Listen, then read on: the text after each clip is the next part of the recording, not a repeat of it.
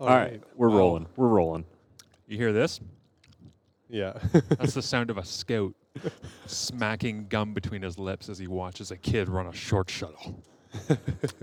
It's happening all over Waterloo right now. Hi, everybody. I don't know where we're going to use this, wherever you're listening to this, whether it's on All Canadian or anywhere else, but we have our podcast unit set up here inside the Waterloo Warriors Fieldhouse, which is beautiful, by the way. Oh my God. I've never actually been inside here. This is fantastic. This is my first time here. Yeah, first time I've been in. Great facility. That's Connor. That's Wade. I'm Marshall, by the way.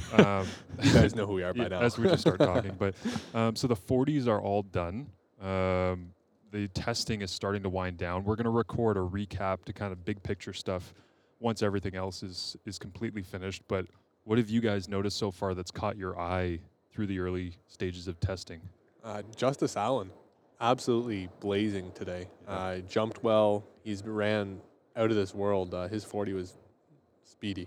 Mm-hmm. For me, it's Zach Erzog answering questions early. A lot of questions about him, and I think he's come out. He jumped well. For the most part, he's run well. I mean, he's answered a lot of those kind of early questions I had about him, but I'm excited to see.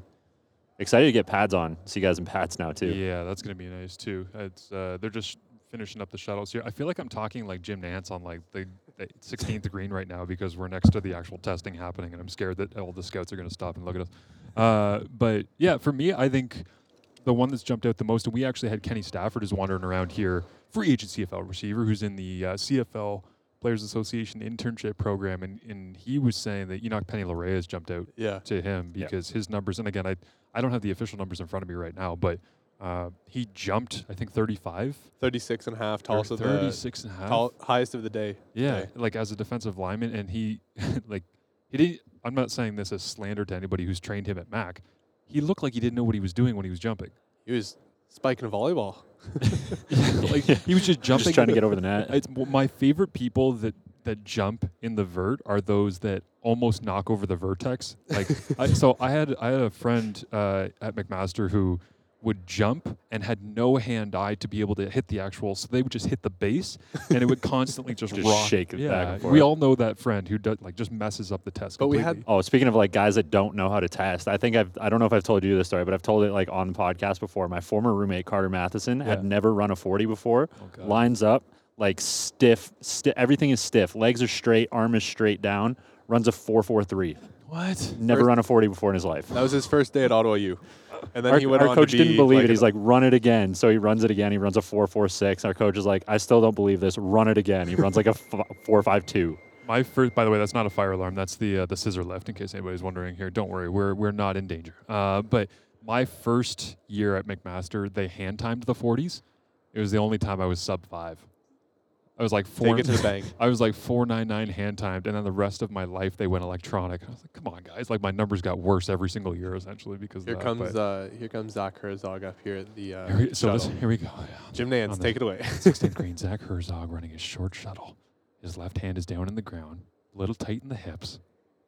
Wearing the Adidas cleats today, breaks out to the left, taps. That's all good. Back to the right, taps. Runs through the middle and finishes strong. That's quick.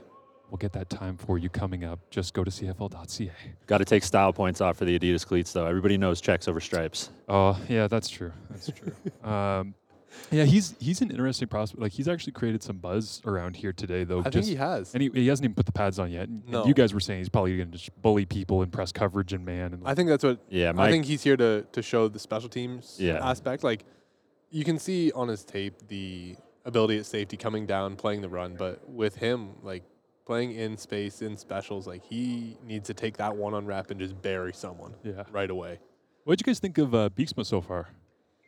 Jared Beeksma has been ripping around. Like it was his 40 time was a little stiff, but he also looked so under control. Yeah. Right now. Like he seemed like somebody that's put a lot of work in at Guelph to try to refine some of the stupid little skills that go into this underwear Olympics. Yeah, I was going to say like for me with Beeksma, it's and not to be like not that this is a bad thing, like he hasn't surprised me because he's coming out and doing the things that I expected him to do. He's testing like I expected him to test what, a little bit. I mean, that's what we had talked about with Brad Ellerman too. Yeah, like this, he's having the day that you expect from him. Yeah, and like that's one of the things like with the combine is do you check the box right? Did you put in the work to come out and do the numbers that people think that you're going to, or do you exceed those, or do you not put in the work or have a bad day and just kind of go downhill and plummet your draft stock. I actually haven't seen the bench numbers yet at all. They haven't came up yet. Okay. They're going to be coming up during the one-on-ones. I did see one tweet come out.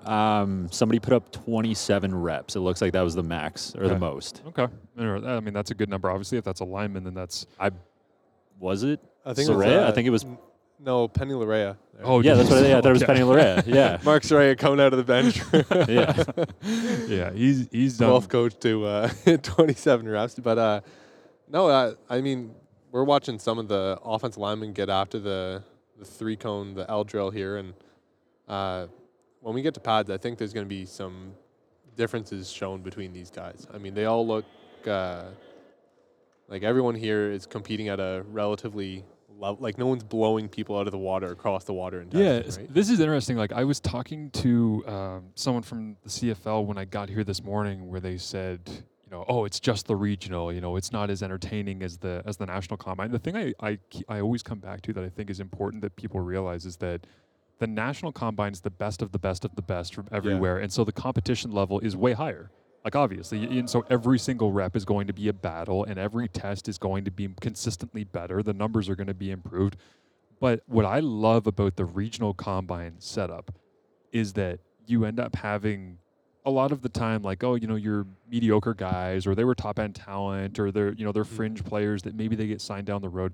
But there's always a handful of players that just pique your interest. Right, they come out of the regionals, and whether it's seeing them live like this, like we're fortunate enough to be able to get down here to Waterloo today and do, or if it's being able to just see some of the numbers and you're like, okay, what is that?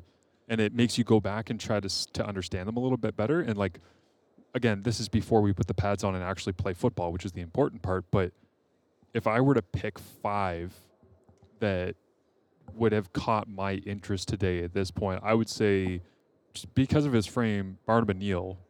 Yeah. I understand he hasn't tested super well and blown anybody away. And I talked to a couple of CFL scouts, and they said, like, you know, his tape isn't fantastic, but he's a big body, and he's somebody huge. You can he's work 6'5" with. And I couldn't believe in the vert test when he just stood and raised his arm, and his arm just kept going and going and going. Well, look at even like just his shoulders and the frame that he has on his body. Like, it's so unique to see, right? And that's the kind of thing that as a scout and as a team, you're kind of looking at it and saying, okay, this is a one-of-one frame. Yeah. How can we fit this? How can we work this? How can we develop this? Yeah, how do we teach this to be something that is – because, I mean, the Luther Hakanavanu comparison, just because of the frame we were mentioning when we were watching him standing around, and it was like Luther probably had more mobility skills, I guess it's fair to say, like at that frame. So, but with Barnaba, the question then becomes, if you're a scout here and you're watching him closely, as I'm sure a lot of them are, you're going – can we turn him into something that can move better and like understand how to use his body better? Because if we can, holy bleep, like at that size, like how would you not be interested? Every year we get these big receivers, right? I mean, we had Braden Linnaeus, who was Linnaeus Dickey back then. Yeah. But when he was going through the combine, he was the same kind of frame as Barnaba Niel, but he moved so smoothly that you're like... He was funny because he had gone from receiver at Washington to tight end at New Mexico State. And then back to receiver. And was like, we didn't know what he was going to be, like depending on who drafted him. But he came out and his route running was so smooth. Yeah, he was in and out of breaks. And then you get Luther, who like we've talked about, like he was much thinner but could move super well. And now we have Barnaba Niel, who is... this big, over-imposing physical presence, but the movement skills just haven't been... You want them to catch up a little bit. So anyways, that would be my first one. Then I would also say Justice Allen. Yep. Just because he was so smooth. Like every movement test has been quick and smooth, and like he's, again, it is the underwear Olympics, as we always kind of jokingly call it, but the idea of being able to have, like, Justice's shoulders and back are running back, but he's small. Yeah. Like he's still small, and that's where it's going to be interesting to find out how people are going to judge him. Outside of that, Herzog, I think, is the other one. Who's your defensive lineman from U of T, Wade, that we were talking about earlier? Blake Zerubiak. Yeah. He's a transfer in from Queens, but he's had a solid day. He runs really smooth. We were talking about that when he's coming down the stretcher on the 40. And his body type is like totally workable. 3-tech. Yeah. I see 3-tech, and then if you go 3-4, you can put him as a tweener on the edge. But I don't see him as a true 1-tech, but like he looks like he holds his own. I mean, we'll have to see that when we get into one-on-one, how he moves around guys instead of just delayed bull or straight bowling guys. But He's having a solid day. I mean, if we're counting down the guys, though, Enoch Penny-Larrea from McMaster has he's tested out of the water. He's just jumped out of the gym, lifted well, ran super fast. I think they're going to want another look at him against the guys up at the National, the Peter Kazushkas, the Diego Alatorres, the Zach Fries. All of the... You didn't get enough Mac Western film over the last 2 years? The copious amounts of Saskatchewan and Laval offensive linemen that we're going to get. But I think they're going to want to take a look at him one-on-one against them. His numbers are fantastic, but if he holds his own in the one-on-ones, then he'll for sure move through. I actually got to go through and look at the National Combine roster splits by position, because usually that gives you a pretty good sense of... Mm-hmm. Not necessarily. They don't try to fill the national roster from the regionals just based on positional elite, but sometimes it can give you a sense. Like I remember a couple of years ago, it was probably 2019, that the national... Oh, they only had like 4 or 5 DBs. Yeah. It was and I'm looking at it, I'm like, guys, if you're going to do one-on-ones, you can't have 4 DBs at the National Combine. You need somebody. So we've got... DBs are getting a lot of work with 4. Six DBs this year. We've added... Usually, so I've looked at it, there's usually 8 of each. Yeah. And we'll pull... We still have 2 more regional combines to go to. We've got 7 D-line, 5 linebackers. That's a little light, too. Yeah. That makes me wonder whether... 10 offensive linemen. So here's a question. That makes me wonder whether or not Enoch Penny-Larrea will get invited and be asked to take the split reps between linebacker and D-line. That would make sense, because you and I have talked about him today as kind of that in-between, because his height isn't... He's not short by any stretch, but he's not huge, right? He's not a big D-lineman. You know what I think will be an interesting comparison to put together, and I'll do this. This will be on @CF Perspective on Twitter and Instagram. Some side-by-side thoughts on guys coming out of today that we've seen in person, because I kind of jokingly said to you guys that Zach Erzog just is Jeff Hecht. Yeah. I'm like, for anybody who knows the CFL of the last decade, Jeff Hecht is just like thick-necked, free safety coming downhill. But for me, Penny-Larrea testing well, and albeit this is a regional and this guy was at a national, but Kwaku Boateng was not a big body. No, who but Kwaku's tested super well. But through the roof. Right, but he was explosive. Yeah, and we've seen explosive vertical, explosive bench, explosive running. So I don't know if it'll directly line up, but I do find some similarities there between Enoch and him. We have 5 receivers, 2 tight ends, 3 running backs as well, and a quarterback. But we know that there is also a guest quarterback coming in from a certain Quebec school to help throw at the National Combine. So. You want to break some news here? You want to? Are we allowed to do that? I don't think so. Hey guys, guess who's? Yeah, no. Might get in trouble for that one. Yeah, it's okay. It's all good. But I mean, we have as guest quarterbacks thrown here today. We got Evan Hillock, the young freshman quarterback from Western, and then Vanier Cup champion quarterback. Let's not leave that out. And then we also actually have Trey Ford. Homeschool. I mean, get to see him throw twice. We get 2 combine appearances for Trey Ford. Also, shout out Tyrell Ford is walking around today in Crocs and socks. Great look. I was gonna make fun. Add him to a couple spots on your draft board for that one. I was talking with a scout earlier today here, and we were kind of both looking at Trey, who's been wandering around in this like white crew neck sweater. Yeah.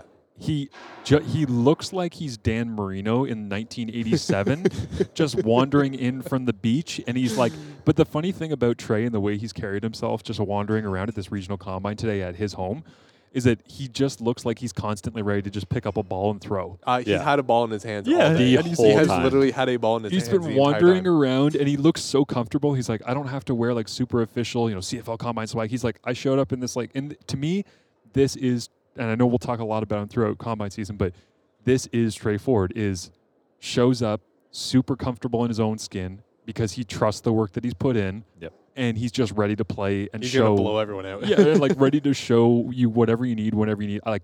As much as I love his athleticism, I think I love his mentality more, because I'm telling you guys, from being around at regionals and national combines for 5, 6, 7 years, I mean, even going back to when I was playing, when I would show up to support guys from my own school for the last decade, there's a lot of ego that goes into this stuff. Yeah. Guys are really concerned with themselves.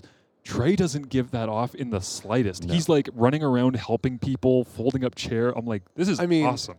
He looks like a kid just out here running around having fun, and then you look at him and you're like, oh, that's like one of the best quarterbacks we've seen in the last 5 years. For me with Trey Ford, though, like the ego thing, it's more surprising that he's humble because, like, you know you're the best quarterback. You know that you are, I mean, you are the defending Heck Great winner. Yeah. You are the best player in the country. And to me, like, the ability to come out here and be that nonchalant, walk around, like, he's been walking around, joking around, like, supporting guys from other schools. That, to me, is just as impressive, right? Like, yeah, totally. And you can run a 4.3, but the fact that you're this kind of human being, I mean, that's going to make scouts so excited, right? So this is my takeaway, too, and I'll try to only tell this story once and make it right now, but when he won the Heck this past year, I reached out to John Behe, who was my offensive coordinator, who was doing pass game here at Waterloo, and I said, do you have Trey's number? I just want to give him a call and tell him congratulations, because, like, I've been around Heck Creighton Trophy winners, and I've seen a lot of guys that are special playing quarterback in university football in Canada, and he's amongst the very best. That, like, for me, honestly, it's right up there with Quinlan. It's like if Waterloo had the talent that we did at McMaster when Quinlan was there, who knows what they could have done romping their way through the national playoffs. But it doesn't change the fact of how great he was at Waterloo. And so I said, I just want to reach out and, like, tell him I appreciate him. Like, how cool it is to watch somebody be so great and so comfortable in their own skin, in their craft. And and I called him, and I was like, hey, man, and, like, because of the Vanier was in Quebec City, right? Yep. This past year. So they have the banquet the night before. He wins the Heck Creighton. Call him, and I'm expecting it's like 7 o'clock at night, the night after, and I thought he'd be, like, out celebrating, or, like, I've been in Vanier Cups where you get into the elevator and there's guys from, like, Regina and UBC hammered hanging out together because they went to the All Canadian banquet the night before, right? And so I called him, and I was like, so you're like, sorry to bother you, man. Like, I'm sure that you're getting ready to, like, go out and have some fun with the guys or go out for dinner with your family or something. And he's like, oh, no, I'm actually just at my track club. He was back in Waterloo already. He was training the day after. On the track. Yeah, the day after he won the Heck, he was back running. And for me, it's like those are the hero stories that you hear, and sometimes they get blown up where people plant those stories. Like, agents will tell media, remember? That wasn't a plant. I called him to just be like, hey, you should be really proud of what you accomplished. And he was like, thanks, man, but I got to go run. Yeah. I was like, oh, my God. So that's why, like, that with today, with watching his game film and stuff, is he's pretty special. And I'll also say this, that I, talking to somebody around here today who said that they don't expect him to go, 1, 2, 3, like stupid high. But this person that I spoke to said, I'd be shocked if he makes it to 15. Well, yeah, I think if we look at that's him... That's pretty, guys. Like, that's pretty amazing. If we look at him and Nathan Rourke, I mean, Rourke went, 18? If we're looking at them side by side as prospect, Rourke has much better passing tape, but Trey, as a physical athlete, and he's shown the flashes that you need to see, and you don't have to teach him the Canadian game or the ins and outs of it because he's been playing it his whole life. He didn't go down south. He went to high school in Niagara. He went through the OVFL with Niagara Spears or whatever they were then. And then he came here to Waterloo. He's been in the Canadian game. He's played a bunch of systems. I think he is absolutely in that range. And we have him, Connor and I, in the first draft 100. He was I believe he was our 8th ranked player. He was in the top 10. Nice. And the reason that I bring that up and the reason why I'm so excited by that is that, like, I went through. Again, a lot of this is just old war stories of me, which I understand for the listeners get very tired. But it's like I watched Glavick, and I saw the quality of Danny Brannigan, and I played with Quinlan, and I saw Will Finch coming up, and like I understand some of those are injuries, some of those are size, some of there's always these little things that get in the way. But we're on a run right now where it's like, is it 3 straight drafts with O'Connor? Like O'Connor gets drafted, and I'm like, wow, that's as high as anybody's gone since Jesse Palmer. It's like been 20 years essentially since we've had a quarterback go that high. Follow it up with Rourke. Follow it up with Trey Ford, and that's why. When I hear somebody who I really respect here saying, I'd be shocked if he gets to 15, I don't think he does get out of second round. That's amazing. That's amazing, though, to me. Like, and it shouldn't be because he's earned it. But I love that we're starting to normalize. And you don't want to say it's going to be a consistent trend because it's always a year-to-year thing. There has to be the next prospect coming up that's worth getting drafted in that spot. But I don't know. It just makes me happy when I hear somebody who knows their stuff say that dude deserves to go before the end of the second round, because I'm like, that's going to create legitimate excitement no matter where he goes. And, I mean, we've talked about Trey Ford as one of those guys that gets a minicamp invite to the NFL. And with his speed and his athleticism, he gets down to a minicamp, Marsh. Say he starts running around. Yeah. Does a team not look at him like Arizona did with Chris Traveler and say, hey, we can keep him as our third-string quarterback? Dwayne Cameron from the Calgary Stampeders told me today he's NFL fast. He is. He's like, he's running 6'2", 60s and stuff, and he's like, that stuff translates, and he will absolutely get a look based on his athleticism, and they'll figure it out from there, like you're saying. Yeah, like, you can hide him on a PR because nobody's going to care about this kid from this quarterback from Canada who... We've reached a wild place when we're having a conversation about a Canadian quarterback where he might get pushed backwards in the CFL draft because we're concerned about NFL teams signing him. Yeah. Yes. That is incredible. That doesn't make any sense to me, but I'm happy about it. It's great. Have you seen, I can't remember what bowl game it was from. Like, I know you and I have talked about it, but there's a clip where Trey Ford is kind of, he's got the edge on the guy and then just finds another gear. And I'm like, okay, like I saw him do this in U Sports in the OUA against like Canadian talent. The CGS Bowl or whatever it was. Yes. Yeah, exactly. And then I was like, but this is a whole different ball game. And yes, we have athletes and yes, we're fast up here in Canada. But when you go down and you're playing against guys that have been playing football since before they could eat for themselves, right? Like, and then he turns the corner on a guy like that. Then you're like, oh, this dude is like, fast. This is real fast. The funny thing about Trey, too, is that he keeps getting faster. Which is absurd. The longer he runs, like he's fast at 10, he looks faster at 20. When he reaches 40, you're like, wow, that's top speed. And then he hits 60, and you're like, he's still running. Like he just, his acceleration, long speed stuff, I think is... That's the thing that really amazes people is Justice Allen pops through his shuttle. That looked pretty clean. How often is it that... I'm so distracted. This is great. There's so much going on. But like how often do you find it where your quarterback is also like the best guy on your track team? Well, just like... And this is what I think is an incredible tribute to what Trey will be in the CFL, you know, assuming that he lands in the CFL and a team wants to build something around him, is how often can you say, really in football, but especially in the CFL, that the quarterback is the best athlete on the field?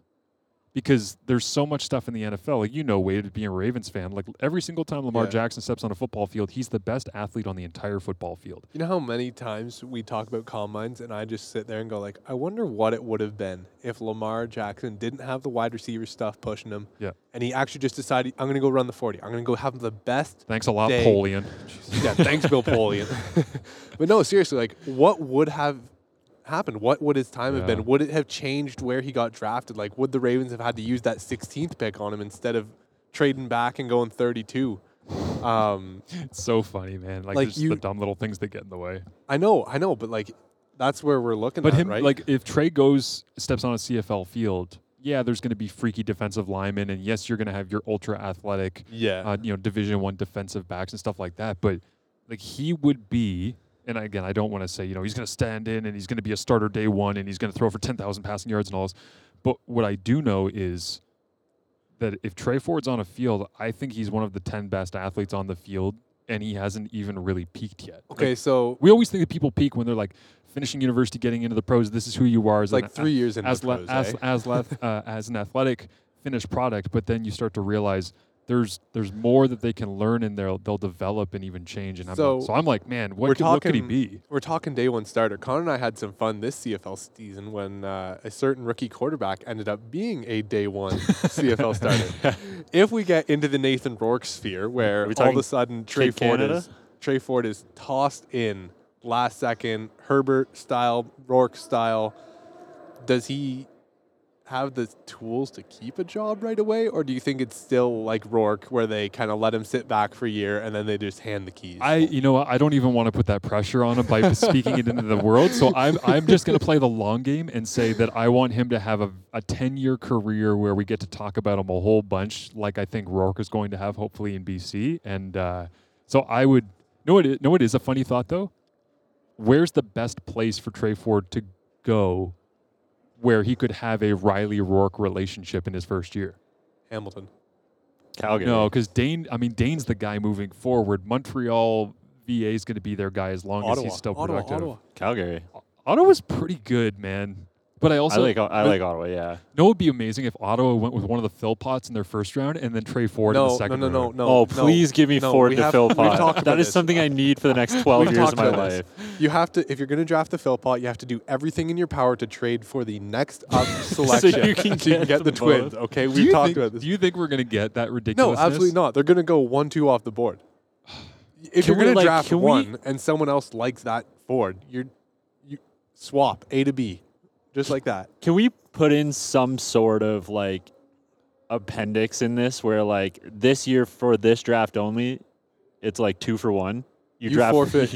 You're just drafting the Philpots, but you forfeit. Yeah, you forfeit next year's pick or whatever. Man, how do you can't separate those guys. I am genuinely interested to see how that gets shaped because there's no need. Like so, it's a much lesser extent. And I don't even know if they go by Herdman or Herdman Reed or whatever at this point. Yeah, but the brothers. Yeah, but Jordan and Justin, I believe. Yes. So I was talking about them in all of my mock drafts the same way that year where I'm like, I don't really know how to split the hairs on the two of them because they're so damn similar and they're both very good and they play at the same school and they play the same position and it's all of that stuff all over again. And when they both signed in Saskatchewan, I was like last year, whatever it was, for agency, I'm like, oh, they're going to be there for a while. And then this year, I think it was Justin that they just re-signed, and they didn't bring back Jordan. And I was like, sorry? No. Like, when you see them get split, and I'm like, oh, that's like the actual business of football. So even if you want it, even if it's a romantic thought for the Philpots this year in the draft, I'm like, I don't know if the business of football will allow that because they are too good to be package dealed unless somebody does something crazy. Yeah. I think with them, though, like, you're going to get your rookie contract, and then they're just going to meet up somewhere. In BC. Yeah. Probably makes sense. That's where their dad played, wasn't it? Was in BC. Yeah. Well, that's the thing, too, is, like, if you get Rourke with both the Philpots in, like, 2-3 years, like, your ratio is pretty set. You meant Brian Burnham, Lucky Whitehead. Old Brian Burnham. A veteran, savvy Brian Burnham. I knew savvy was going to end up somewhere in there. But. A savvy Brian Burnham. But yeah, I mean. Already is savvy. And it's funny too. Well, yeah, he's been savvy for 5 years. But yeah, that's the funny part of trying to assess down the line with CFL rosters though, right? Is that like so we were joking, if anybody wants a good laugh, go to our our CFP Twitter header and just look at the image. I made that image when we launched CFP in like 2018, 2019. And it's like Nichols is a bomber, and Jamie Harry from University of Ottawa is still a GG in that photo. He's been pretty sure that was like my rookie years. Yeah. Stavros Katsanatonis is in a T-Birds jersey. Yeah, UBC and stuff. And it's like that image was created 2-3 years ago, and it is so incredibly outdated, except for the William Powell Ottawa Redblacks, number 29. Yeah, that's coming back around. Connor mentioned, he was like, you know what? If you wait long enough, maybe some of these things will become relevant again. But yeah, trying to project down the road, like where the Philpots could match up and where Rourke will be, it's like, we don't even know who's going to be the coach in half these places in 3-4 years. I mean, for all we know, both Philpots could end up in Halifax. That'd be great, too.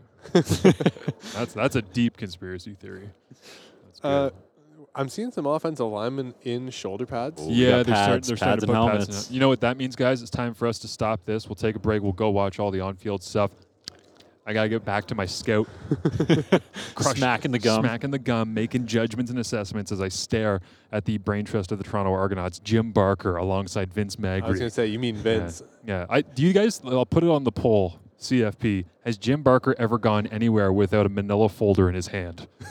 There's always just documents in his hand. I don't know what's inside the binder. He was born with that manila folder. Wandering around, holding documents, and so we're going to go watch some. I don't think there's a hair of out of place on his head either. No. That is just slick. No, not possible. It is funny, though, because it's like a throwback seeing Barker here in the Argo stuff. But it's wild. But it feels like it's like a time machine, but at the same time, it just makes a lot of sense. Like when you see him wearing the Argos A, you're like...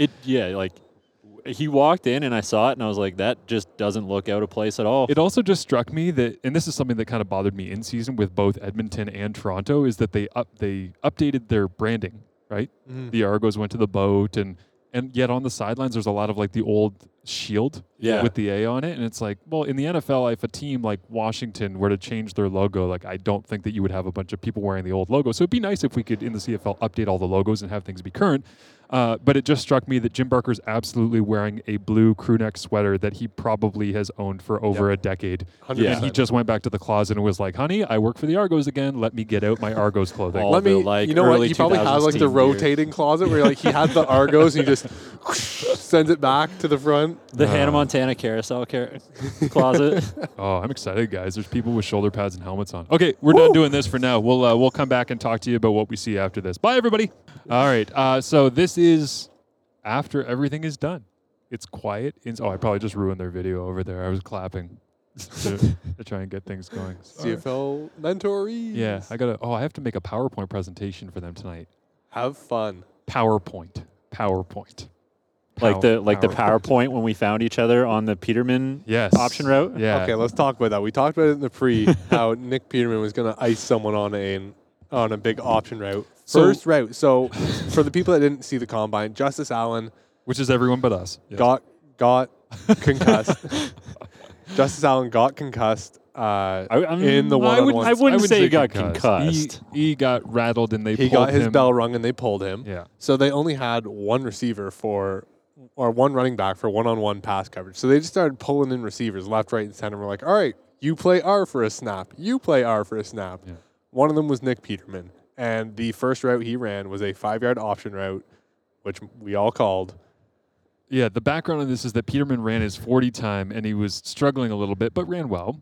And I looked at Connor and Wade after he ran his 40, and I said, who cares? You put him on an option route, it's over. Like, he's just going to kill him. And very first route that he went out, he ran an option route, he burned a guy, and then we all went looking for each other from across the field, pointing and fist pumping.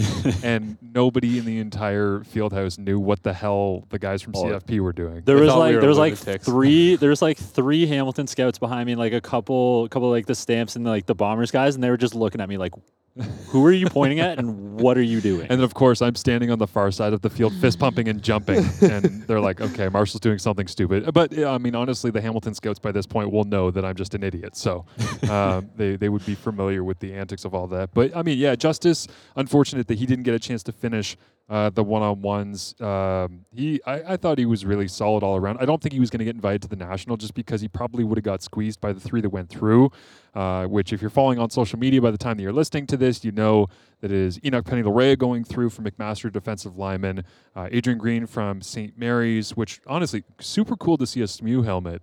Yeah, going on to a national from a regional. I asked him about that before we interviewed him. That'll be a different episode. Yes. We're just plugging all kinds of episodes. I don't even know where any of this is going to land. We're just recording a bunch of stuff, and we'll put it out whenever. On Captivate somewhere. Yes. He said that he was initially going to defer the draft, and then he decided late to enter.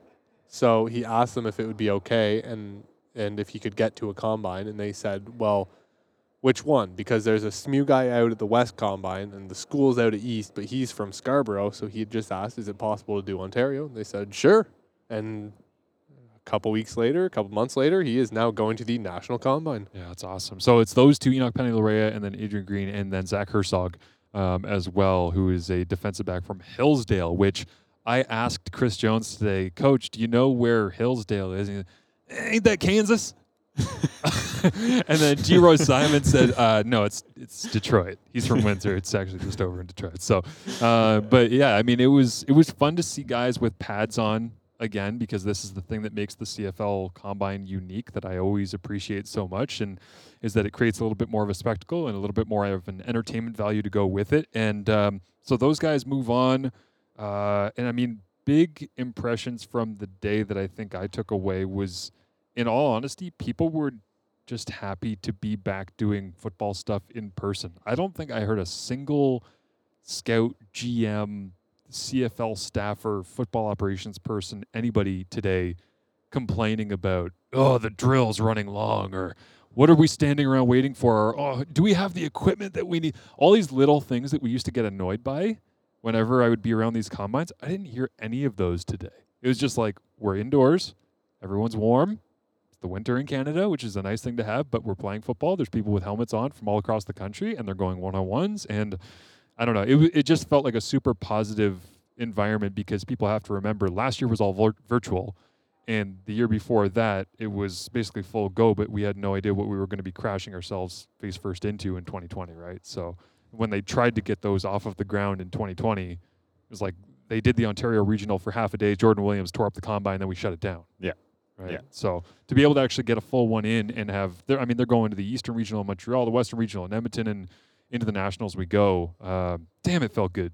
Oh, it was so nice. So nice to, like, actually have my feet on turf again somewhere. It was nice to, like, be around football, be in the combine. You're right. Like, I think everybody in this field house today at one point or another had a smile on their face, except for maybe the only complaining I saw was maybe G. Roy Simon rolling his eyes when a lineman celebrated a jump that wasn't too high. Well, yeah, the background on that is they were doing the vertical jump testing, and the rest of the defensive line group sarcastically started cheering for a guy who barely got any rungs off the vertex, and G. Roy just wasn't having it. That was very much the face of a man who has been sitting in an office studying players for an extended period of time and does not have time for the boyish jubilation of sarcasm of a credit card height level jump. Yeah, no, understandable eye roll on that one. If people want to follow at CF Perspective on Twitter, you'll be able to find pumping out all of the results from the athletic testing that we had here from the regional combine. I honestly, at this point, I don't know what the best overall performance of the day is going to be. It was kind of difficult to piece together when they were rotating and testing in all these different places. But in terms of speed, it looks like it might be Herzog. He ran a 4.21 on his shuttle.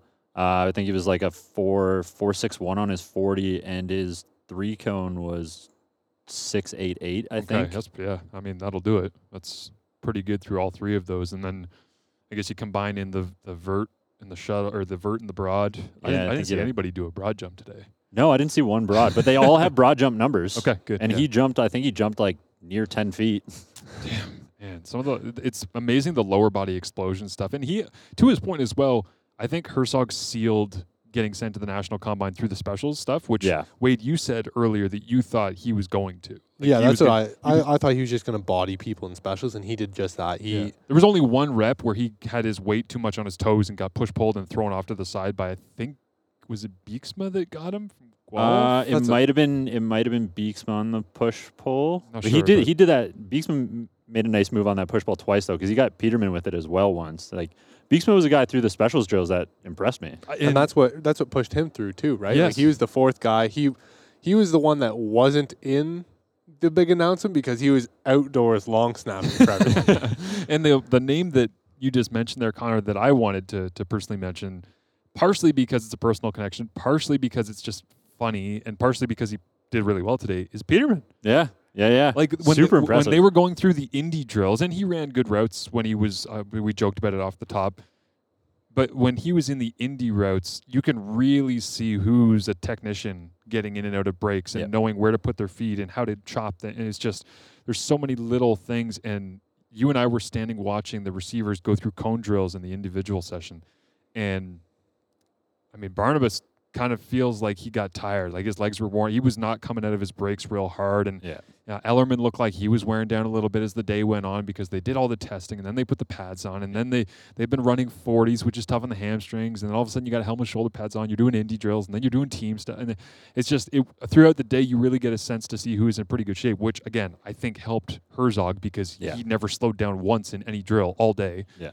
But then seeing the route running of Peterman in those indie drills, chop, chop, chop, burst.